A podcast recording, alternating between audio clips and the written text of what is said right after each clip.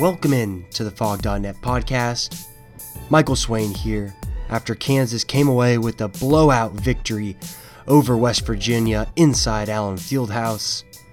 And Kansas was able to avoid a sweep by West Virginia and avenge the January 19th loss at Morgantown. And that was a very uncompetitive game. Kansas really, after a really closely contested first 5 minutes, Kansas used a 10-0 run followed by an 11-0 run, if I'm remembering correctly, to blow the game wide open. And West Virginia was just never able to climb back into the game. At halftime, Kansas led 43-16. West Virginia didn't score into the double-digit mark until around 5 minutes left in the first half. And in that time, Kansas forced West Virginia into 5 of 21 shooting and 9 turnovers. So a really solid defensive performance from Kansas in the first half, but a really impressive offensive performance, I would say, even more so than the defensive performance. I mean, Kansas shot 56% from the field, 50% from three. It was just a really nice first half. 40% from three in the first half. But overall, Kansas offensively looked in sync. They looked really nice. And then the second half, a little bit of a lull. You could really tell the energy kind of just wasn't there for Kansas, and you really couldn't blame them also. I mean, you're up basically 30 points on a team at halftime.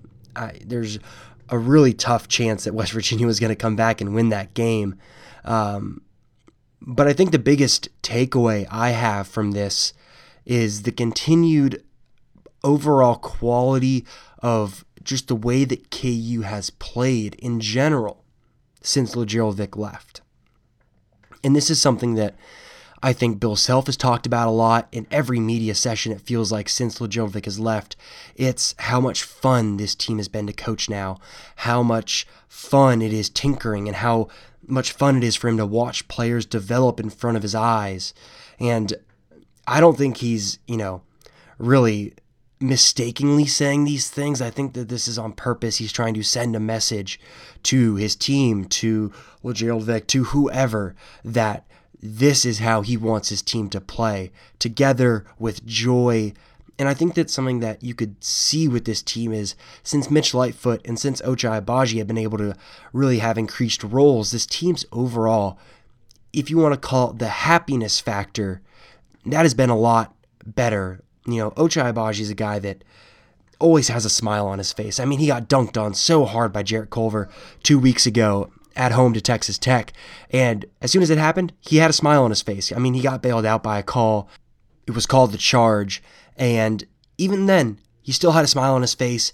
And, I mean, even Mitch Lightfoot yesterday, a smile on his face after Chris Teahan made a three from the corner, a smile on his face. What was the moment? I don't remember the specific moment in the first half, but I remember just looking down and seeing Mitch Lightfoot just with this big grin on his face. And I think that is something that maybe you didn't see so much from this team this year, is just that joy factor, the enjoyment of playing the game of basketball. Because at the end of the day, it is a game, and it should be fun. And I think that's the biggest thing that you've seen with this team so far this season is, at times, it really looked like they just weren't having fun. There wasn't a lot of smiles. It didn't look like there was much joy emanating from the floor. And it feels like now in the past couple games that has really been tangible. And you can feel the joy coming from this Kansas team. But overall, I really thought that this performance against West Virginia, you can't really take too much from it, just because this is a West Virginia team that has had to deal with so much adversity this season. They don't have Sagaba Kanate, arguably one of the best rim protectors in the country, let alone the Big 12. They lost Esa Ahmad, who is no longer with the team. They were without, I believe, 4 starters from earlier in the season. So overall, I mean, this West Virginia team has been going through a lot of things, and, Bob Huggins tried to take some of the blame after the game, but I think just in general, you could just chalk this up to circumstances outside of the basketball floor, just guys not being able to play and not being able to be there. So I don't know if you can take a lot you know, you can't really take away a lot from the overall performance of what actually happened on the basketball floor, because this West Virginia team just is bad. Honestly, like, that's what they are. They are bad. And I think that what you can take, though, is the positivity from this team and the momentum that is building from past games and continued through this game. And I thought, for me, you know, my player of the game was Devon Dotson, and he has been so good since the loss at Texas. I mean, in his last 5 games, he's averaging 18 points on 55% shooting from the field, 50% shooting on threes, and he's attempting, I believe, somewhere over 3 threes per game in this past little stretch, and he was averaging 1 or 2 per game throughout most of this season. And he's also averaging 5 assists, 5 rebounds, 2 steals, all in 37 minutes per game. And when I looked at these kind of splits, and I'll get to Devon Dotson's kind of actual game performance, I want to kind of focus on the broader trend he has been playing at. But I wanted to look at and see who this would remind me of, because after the TCU game, Scott compared a moment where Devon Dotson went down with the cramp at the end of the game and ended up coming up and making 2 really big free throws. You know, Scott compared that to a Frank Mason moment, and I went back and wanted to kind of look at the numbers between Devon kind of being on this tear and Frank's senior season, and it's kind of scary how similar the numbers are. Now, this is not me comparing Devon to Frank Mason. You know, Devon is not playing at the level of Frank Mason for the entire season. You know, this is a very small sample size for Devon. Frank did this for an entire 36-game season. But in Frank's senior year, he averaged 20.9 points per game. He shot about 50% from the field, 49 to be exact, and then 47% from 3 on 4.8 attempts per game, and 13 attempts from the field per game. You know, on top of that, he had 4.2 rebounds, 5.2 assists, 1.3 steals. So the numbers are very similar between the two. And I think the biggest thing for Kansas going forward is, if you're not going to have LaGerald Vick, and if Quentin Grimes is going to continue to just underwhelm, let's say, then Devon Dotson playing like a Frank Mason is going to be what is going to get Kansas to another Big 12 title, and what is going to get Kansas into the second and even maybe, you know, the third weekend of the NCAA tournament. But so looking at Dotson's performance solely against West Virginia, I was really impressed with him in the first half. This is something that Bill Self had said during the midweek, was how well he felt like Devon had started to read screens. Not only reading the screen for himself, but reading what is going to transpire once he comes off that screen. If he comes off it hard and drives downhill, what is the defense going to do? If he comes off soft and kind of sits on the perimeter and waits, you know, what is the defense going to do? And I felt like against West Virginia, you saw a lot of that. And I felt like Dotson really used the pick and roll to his advantage. I felt like there was one moment specifically where KU ran a little pick and pop for Dedric Lawson, and it was a beautifully run play by Dotson. You know, he came off the screen. It was in the first half, and Dotson came off the screen and drew, you know, Lawson's man with him. They doubled Dotson, and then Dotson swung it over his head to Lawson, who I believe made the shot, if I'm remembering the sequence correctly, if he made the shot or not. But it's moments like that, that Dotson coming off the ball screen hard, coming off it soft, being able to read what the defense is giving him.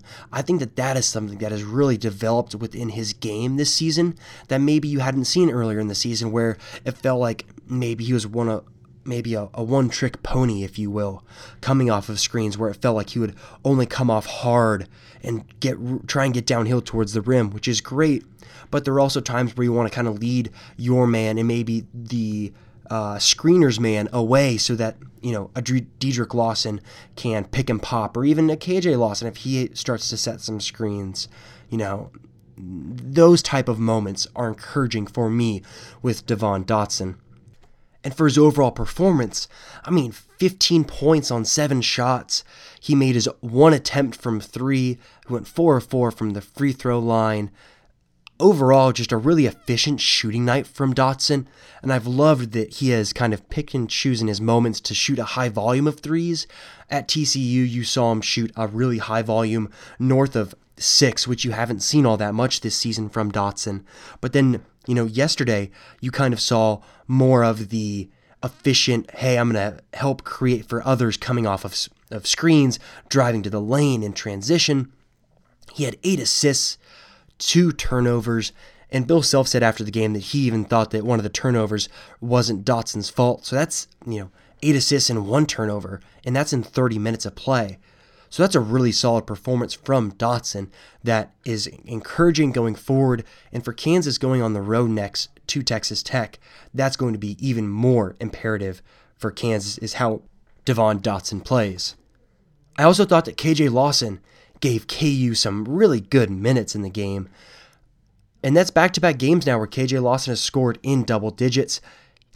KJ got 24 minutes of action, 15 points on 5 of 7 shooting, 3 of 4 shooting from deep.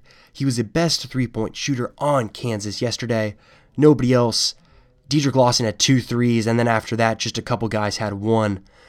KJ has been, you can't say a revelation, but he's been a really important factor for Kansas these past 2 games. You can't take away the 2 important shots he hit against TCU, and then even yesterday against West Virginia. You saw him space the floor for Kansas. I thought him and Dedric Lawson have been a really nice combo at the 3 and 4, because that's something that KJ Lawson has been playing more of now, has been the 3 role, and having Mitch Lightfoot play the 5 with Dedric Lawson at the 4 and then KJ at the 3. And that is a really interesting lineup, because that is one where you could technically play a 5 out with, all of your guys playing on the perimeter and having really big bodies on the perimeter. You may sacrifice some offensive rebounding, but even then, that's also a lineup that where you could send KJ Lawson down to the paint. You could send Dedric Lawson down to the paint. You can send Mitch Lightfoot down there. And those are all guys that can go and get you some offensive boards and extra possessions. And that is something that you haven't really seen from KU too much this season, is getting those extra possessions off those offensive rebounds. And that is something that going forward you could maybe see more of if Bill Self continues to use a lineup where you have KJ Lawson at the 3, Dedric at the 4, and Mitch at the 5.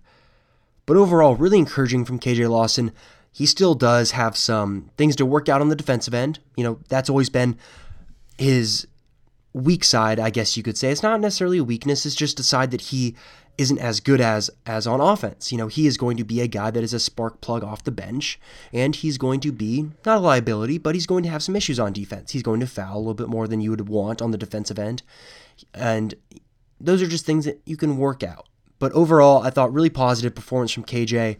Going forward down the stretch, it feels like he could be a guy where he could swing some games for you. He already has. He swung the TCU game for you, and it wouldn't surprise me if he puts his handprint on another game down the stretch. I would say also that Dedric Lawson had a solid performance, I would say. Biggest takeaway I had actually post-game was Bill Self saying that Dedric Lawson was tired and that this week off for Kansas is going to do him a lot of good. And I think that that's pretty accurate. You could, if you just think back, before that Texas game, Dedric Lawson had really lost some of that efficient scoring because teams really started throwing bodies at him and throwing physical specimens at him.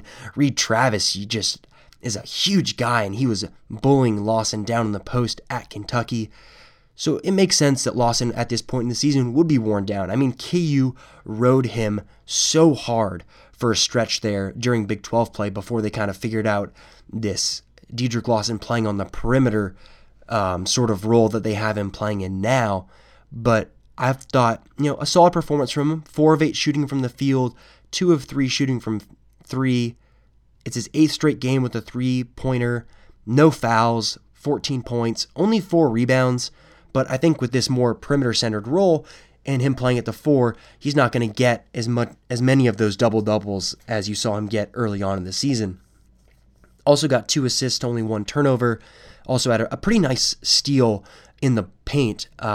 if I do remember correctly, he swiped it away from Culver, who, when he was posting up Lawson. And I thought that that was a nice play. And I think that Dedric has impressed me to some degree with his quick hands in the post. It feels like every once in a while, every other game, you could say, that he's coming up with one of those plays. Besides that, there really weren't too many other notable performances. David McCormick gave you double-digit scoring, 10 points in 24 minutes, 4-4 shooting from the field, 2-4 from the free throw line, 4 rebounds. Pretty good performance. He had 4 fouls, though. Ochai Agbaji also struggled with some fouls. But overall, really good performance from Kansas as a whole. So I kind of want to look at, going forward now, what the Big 12 race kind of looks like, because we're kind of getting into the home stretch here, and this next weekend for Kansas, I don't want to be over dramatic, but this is going to be the make or break weekend for Kansas. You go to Texas Tech and then at home to Kansas State on Monday. So you have a 1 day of preparation between the two games, and this is just flat out going to be the make or break part of Kansas' season. There's a world in which you can lose at Texas Tech and then beat K-State at home and still, be in it to have a shot to win the Big 12. But I think it's going to be tough if you don't win at Texas Tech this week to win the Big 12. But here's a good stat for you just to get an idea of how good Bill Self is with the week of preparation. So Bill Self, with 3+ days of scouting on a team, he is 286-58, and that is second in college basketball, only behind Mark Few, the head coach at Gonzaga. So Bill Self is incredible with extra time to prepare. He is going to have that going against Texas Tech this weekend, and it's going to be a big game. It's going to be a 7 p.m. tip on ESPN. It's going to be probably the biggest game of Kansas' season. I mean, if they lose that game, then the Kansas State game is a must-win at home. And even if you beat Texas Tech, that K-State game is still a must-win at home. But then if you do win that game, Kansas is in the driver's seat, because by doing that, you are therefore tied with Kansas State, and that means you are tied for first place in the Big 12. So this next week is going to be pivotal for Kansas in that quest for the 15th straight Big 12 title. And that's going to do it for us today here on the Fog.net podcast. As always, stay tuned to Fog.net for all sorts of KU basketball coverage. We're going to have a ton of really good stories this week from this West Virginia game and leading into the Texas Tech game. Scott Chasen and I will be in Lubbock for the Texas Tech game, and I'm really excited to get down there and to experience the game day atmosphere there, because it's going to be a sold-out crowd. It's going to be a really fun atmosphere. And we're also going to have some really good KU football content coming out this week as well. I've got a story on Luke Meadows coming out at some point this week, so make sure to stay tuned for all sorts of content on Fog.net. As always, you can follow me on Twitter at mswain97, and you can follow Scott Chasen on Twitter at ChasenScott. With that said, we will talk to you next Saturday in Lubbock after the Texas Tech game.